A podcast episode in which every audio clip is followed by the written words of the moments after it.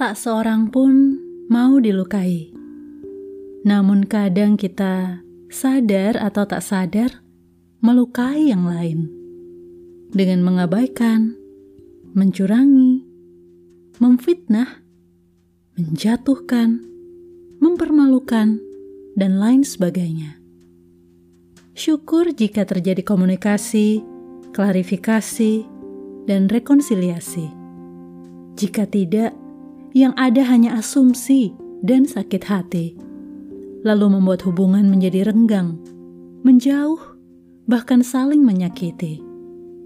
Orang baik tidak akan balas dendam dengan cara yang serupa atau bahkan lebih keji, namun dengan berbuat sebaliknya, sebab ia pernah mengalami rasa sakitnya dan tak mau orang lain mengalami serupa dengan yang ia alami sebelumnya.